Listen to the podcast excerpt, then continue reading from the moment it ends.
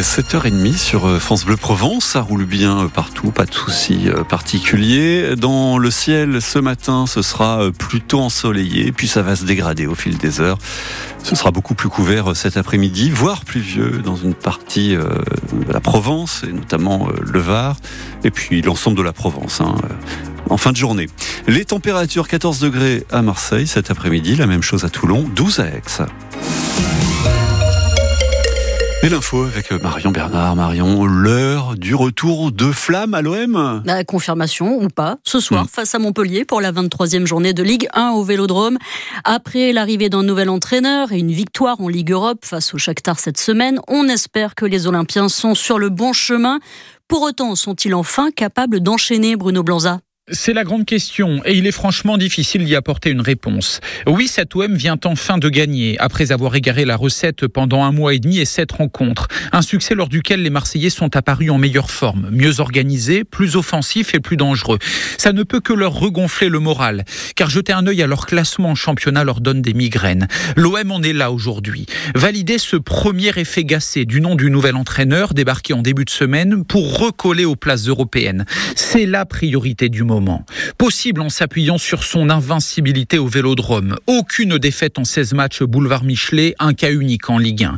Reste à connaître l'état d'esprit des supporters olympiens. Derrière l'OM jeudi en Coupe d'Europe, leur ras-le-bol de cette équipe est toujours présent et peut ressurgir à tout moment. Et ça aussi, les joueurs marseillais le savent. D'où l'importance de ne pas se manquer ce soir pour confirmer ce redressement. OM Montpellier, c'est donc ce soir à 20h45 à suivre en direct sur France Bleu Provence. On rappelle aussi la troisième journée du tournoi Destination France-Italie. C'est du rugby à suivre aussi chez nous en direct dès 16h. De quoi peut-être faire oublier le mauvais score du RCT, battu hier à Pau 17 à 9 et qui sort donc du top 6. Grosse baisse de régime pour les Toulonnais. À Marseille, hier, entre 150 et 200 personnes se sont rassemblées devant l'hôtel de ville pour marquer les deux ans de la guerre en Ukraine. Une minute de silence a été observée en hommage aux Ukrainiens morts au combat. Un gendarme placé en détention provisoire en Corse. Et mis en cause pour un tir mortel lors de l'interpellation d'un homme à son domicile jeudi à Oleta, en Haute-Corse. Lors de ses auditions, le militaire a dit ne pas s'être souvenu d'avoir ouvert le feu, parlant aussi de gestes involontaires. Les images vidéo de l'interpellation ne plaident pourtant pas pour sa version. La victime n'était pas armée au moment de son interpellation. Une enquête a été ouverte pour homicide involontaire.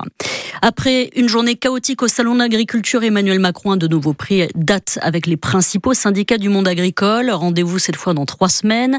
Hier, après 13 heures de visite et les échauffourées de la matinée entre agriculteurs en colère et forces de l'ordre, le président a rappelé les mesures déjà prises par le gouvernement et en a ajouté d'autres, notamment la nécessité de prix planchers attribués aux professionnels pour la vente de viande ou d'autres produits. On l'attendait, elle est arrivée, la neige. Oui, dans une bonne partie des stations de ski des Alpes du Sud. Trois jours de neige parfaitement synchro avec l'arrivée des vacanciers de la zone d'Aix-Marseille.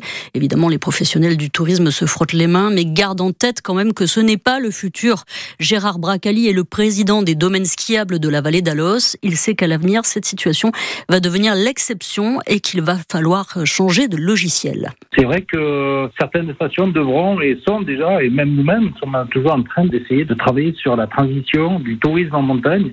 L'économie du ski aujourd'hui nous permet d'investir euh, pour des meilleures attractivités euh, pour la, montagne de demain. Mais le tourisme en montagne, se doit de se réinventer avec des activités, à nous, de travailler dessus. Il y a des idées qui sont euh, portées euh, par euh, l'ensemble des collectivités territoriales et autorités organisatrices qui permettent aujourd'hui de, de, garder le sourire et être optimiste sur l'avenir de l'économie en montagne. Voilà le président des domaines skiables de la vallée d'Alos avec Juliette Piron a noté Corsair Merlette, là où on a annoncé un mouvement de grève par le personnel des remontées mécaniques. Ce mouvement de grève finalement n'aura pas lieu.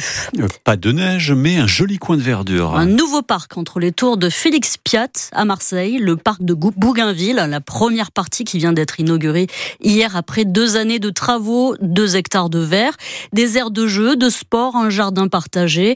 Et ça, ça fait du bien aux habitants, Julie Gasco. C'est une véritable bouffée d'air frais pour la Lila et Christelle, venues se balader sur les petits brins de pelouse tout juste sortis de terre. C'est trop beau. Ça fait longtemps qu'on demandait ça, un espace vert comme celui-là, propre. Ça va faire revivre Félix Piat aussi. Hein. Revivre tout le troisième et le deuxième arrondissement. Il y en avait bien besoin aussi pour Jamila qui doit s'occuper régulièrement de ses petits-enfants. Ils n'ont absolument rien les enfants ici. Ils n'ont rien à côté si vous voulez. Donc les enfants sortent, ils restent à côté des bâtiments Sauf que le parc est encastré entre les barres d'immeubles de la cité et ça, ça inquiète plusieurs parents comme Salima. J'espère que franchement la sécurité euh, va y être. Tout est beau, mais ça, à côté, il n'y aura pas un congélateur qui va tomber dessus, il n'y aura pas des couches. C'est Félix Piat, le quartier Félix Piat. Alors le maire de la ville, Benoît Payan, prévoit des gardiens de l'ouverture à la fermeture. On va y mettre tous les moyens. Il faut qu'ils puissent profiter de quelque chose de beau, de propre, de sécurisé et de très noble, parce que les habitants de ces quartiers le méritent. Et ça, c'était notre devoir. Voilà, et des activités gratuites sont déjà prévues pendant les vacances dans ce nouveau, parc Bougainville. De l'escalade, des cours de Zumba et même une bibliothèque mobile. Une kermesse aussi prévue demain avec château gonflable euh, pour fêter l'ouverture. Donc c'est vraiment le bon plan pour les petits. C'est demain après-midi de 13h à 17h.